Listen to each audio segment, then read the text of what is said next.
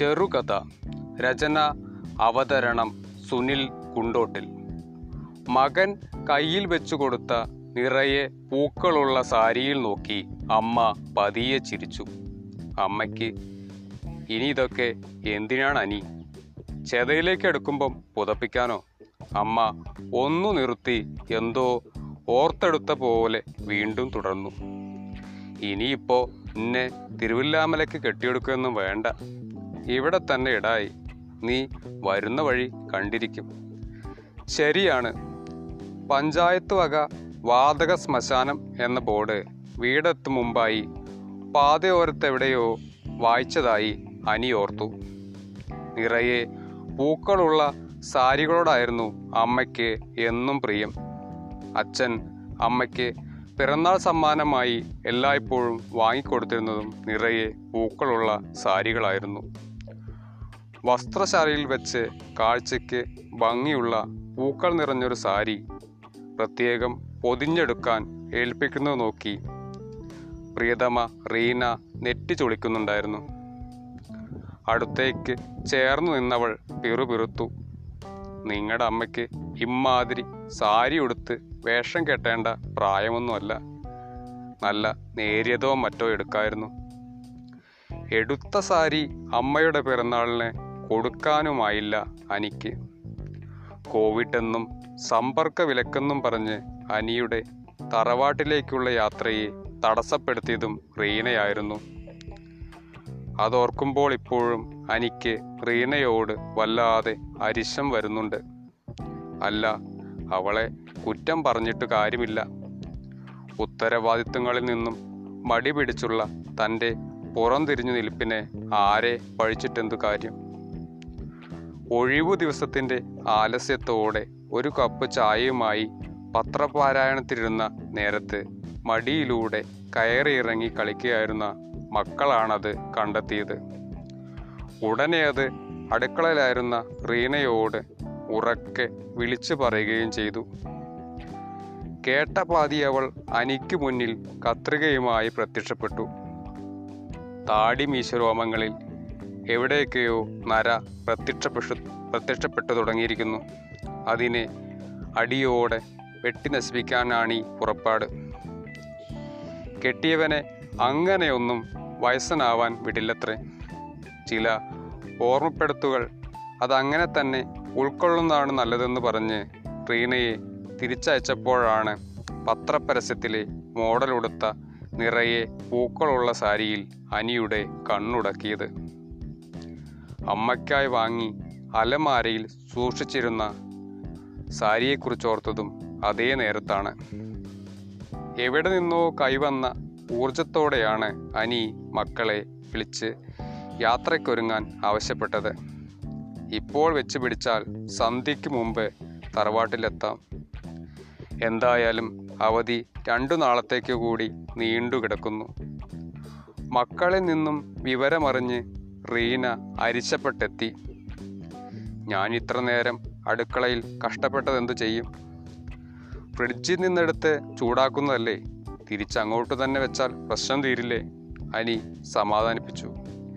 എന്നിട്ടും പിറുപിറുത്തുകൊണ്ടിരിക്കുന്ന റീനയെ കണ്ട് അനിക്ക് അരിശം വന്നു.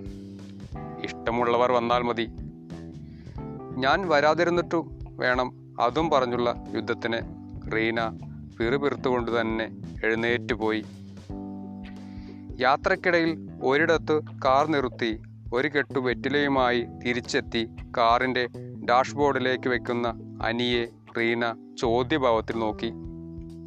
അമ്മയ്ക്ക് മുറുക്കുന്ന ശീലമില്ലെന്ന കാര്യം അവൾക്കും അറിയാവുന്നതാണല്ലോ. റീനയുടെ നോട്ടം അവഗണിച്ച് കാർ മുന്നോട്ടെടുക്കുമ്പോൾ അനി ആരോടൊന്നില്ലാതെ പറഞ്ഞു ഇരുട്ട് മുമ്പ് അങ്ങ് എത്തണം. വിചാരിച്ചതിന് മുന്നേ അനിക്കും കുടുംബത്തിനും കുടുംബ വീടെത്താൻ കഴിഞ്ഞു. അറിയിക്കാതെ ചെന്നതുകൊണ്ട് അമ്മയാകെ അത്ഭുതപ്പെട്ടു നിൽക്കുമ്പോഴാണ് അമ്മങ്ങി സൂക്ഷിച്ചിരുന്ന പിറന്നാൾ സമ്മാനം കുറ്റബോധത്തോടെ ആ കയ്യിൽ വെച്ചു കൊടുത്തത്. യാത്രാക്ഷീണം മാറ്റി അത്താഴവും കഴിഞ്ഞ് പൂമുഖത്തിരിക്കുന്ന നേരത്താണ് അനി അവരെ പറ്റി അമ്മയോട് തിരക്കിയത്. ആര്? തള്ളയോ? കുറച്ചിട്ട് അമ്മ ഒഴുക്കം മട്ടിൽ പറഞ്ഞു. ചില ദിവസം അതിരാവിലെ കയറി വരും. സരസു ഇത്തിരി കഞ്ഞിവെള്ളം താടിയെന്നും പറഞ്ഞ്. ഞാനിത്തിരി തിരക്കിലാവും. ചില നേരം ഞാനിവിടെ പറഞ്ഞ് തള്ള കാത്തിരിക്കും. ഇരുന്ന് മുഷിഞ്ഞ് ദേഷ്യപ്പെട്ട് ഇറങ്ങിപ്പോയ ദിവസങ്ങളുമുണ്ട്. നാല് ദിവസം മുമ്പ് വന്നത് തീരെ വയ്യെന്നും പറഞ്ഞ പനിയും ജലദോഷം ചങ്കുവേദന ഉണ്ടെന്ന് പറഞ്ഞപ്പോഴേ ഞാനൊന്ന് പേടിച്ചു. അതെങ്ങനാ തള്ളയ്ക്ക് കൊറോണയൊന്നും ഭേദമല്ല മുഖത്തൊരു മാസ്ക് ഇടാൻ പറഞ്ഞ കേക്കില്ല. ഇക്ക് ശ്വാസം മുട്ടും സരസ്വോ ഒന്ന് പറയും. വീട്ടിൽ വെപ്പും തീനിയും ഒന്നും ഇല്ലല്ലോ. പണ്ടും തെണ്ടി തിന്നല്ലേ ശീലം. തള്ളയോട് ആസ്പത്രി പോവാൻ ഞാൻ ഷടിച്ചു അപ്പോൾ എന്നെ അവർ കൊല്ലുമോന്നും പറഞ്ഞ് ഒറ്റ കരച്ചിലായിരുന്നു. മൂക്കിനുള്ളിൽ എന്തോ കുന്ത്രാണ്ടം കുത്തിക്കേറ്റി കറക്കൂത്രേ അതോടെ തള്ളയുടെ ജീവൻ പോകുന്ന പറച്ചിൽ. അന്നങ്ങനെ കരഞ്ഞുകൊണ്ട് ഇവിടെ നിന്ന് ഇറങ്ങിയതാ. പിന്നെ ഇങ്ങോട്ട് കണ്ടിട്ടില്ല. അനിക്കും അത്ര ഇഷ്ടമൊന്നും ആയിരുന്നില്ല തള്ളയെ. ഇവിടെ അനി എത്തിയതറിഞ്ഞാൽ ഉടനെ ഓടിയെത്തും. നീണ്ട യാത്ര കഴിഞ്ഞെത്തിയതാണെന്നോ യാത്രാക്ഷീണം കാണുമെന്നോയുള്ള ബോധം തള്ളയ്ക്ക് തീരെ കാണില്ല. മുറുക്കാൻ വാങ്ങാൻ വല്ലതും കിട്ടണം അത്രയേ വേണ്ടൂ. അമ്മ പല ഒഴിവ് കഴിവുകളും പറഞ്ഞ് മടുക്കുമ്പോൾ എന്തെങ്കിലും കൊടുത്ത് ഒഴിവാക്കടാ എന്ന് അനിയോട് പറയും. പേഴ്സിൽ നിന്ന് വല്ലതും എടുത്ത് കൊടുത്താൽ പിന്നെ അനുഗ്രഹിക്കലാകും. എന്റെ കുട്ടി എവിടെ ആയാലും നന്നായി വരുമെന്ന് പറഞ്ഞു തുടങ്ങുന്നത് പഴയ കാല കഥകളിലേതോ പറഞ്ഞുള്ള കരച്ചിലിലെ അവസാനിക്കൂ. മടക്കയാത്രയിലാണ് അനി അവിടെയും ഒന്ന് കയറിയത്. തള്ളയുടെ വീടിന്റെ കരി പിടിച്ച ചുമരുകളിൽ ഏതോ കാലത്തെ തിരുശേഷിപ്പായി എന്നോ കോറിയിട്ട ചിത്രങ്ങൾ പിഴിവില്ലാതെ കിടന്നിരുന്നു. ഉമ്മറക്കോലായിലെ അയയിൽ നിറം മങ്ങിയ ഒന്ന് രണ്ട് ബ്ലൗസുകൾ ഉണ്ടെന്നല്ലാതെ വിളിച്ചന്വേഷിച്ചിട്ടും അവിടെ ആളനക്കമൊന്നും ഉണ്ടായിരുന്നില്ല കാര്യമന്വേഷിക്കാൻ തൊട്ടപ്പുറത്തെ വീട്ടിലുമൊന്ന് കയറി. മാസ്ക് ഇട്ട അപരിചിതനെ കണ്ടാവണം വീട്ടുകാരനൊന്ന് പരുങ്ങിയത്. തള്ളയെപ്പറ്റി തിരക്കിയപ്പോൾ അദ്ദേഹം ഉള്ളിലേക്ക് വിളിച്ചന്വേഷിക്കുന്നത് കണ്ടു. കുറച്ചു ദിവസമായത്രേ അവരും കണ്ടിട്ട്. ഇവിടെ കോവിഡ് തീവ്രബാധിത പ്രദേശമായതിനാൽ അടച്ചുപൂട്ടലായിരുന്നത്രേ. സമ്പർക്ക വിലക്കുണ്ടായിരുന്നതിനാൽ അവരാരും പുറത്തേക്ക് അത്യാവശ്യ കാര്യങ്ങൾക്കല്ലാതെ ഇറങ്ങിയിരുന്നില്ല പോലും. തള്ളയുടെ മക്കൾ ജീവിച്ചിരിപ്പുണ്ടെന്നാണ് അറിവെന്നും അവരാരെങ്കിലും വന്ന് കൊണ്ടുപോയി കാണുമെന്നുമാണ് അവരും കരുതുന്നതെന്നും പറഞ്ഞു. തിരികെ കാറിൽ കയറുമ്പോൾ ഡ്രൈവിംഗ് സീറ്റ് ഒഴിഞ്ഞ് അനി നീങ്ങിയിരിക്കുന്നത് കണ്ട് റീന അത്ഭുതപ്പെട്ടു. സാധാരണ നീണ്ട യാത്രകളിലൊന്നും സ്റ്റിയറിംഗ് റീനയെ കൊണ്ട് തൊടിയിക്കാറില്ലാത്ത ആളായിരുന്നു. തെല്ലു തളർച്ചയോടെ കാറിന്റെ സീറ്റിലേക്ക് ചാരിക്കിടക്കുമ്പോൾ അനി ആശ്വാസത്തിന് വേണ്ടിയൊന്നോണം റീനയോട് ചോദിച്ചു.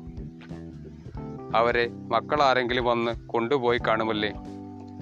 റീനയ്ക്ക് പറയുവാനായി ഉത്തരമൊന്നും ഉണ്ടായിരുന്നില്ല.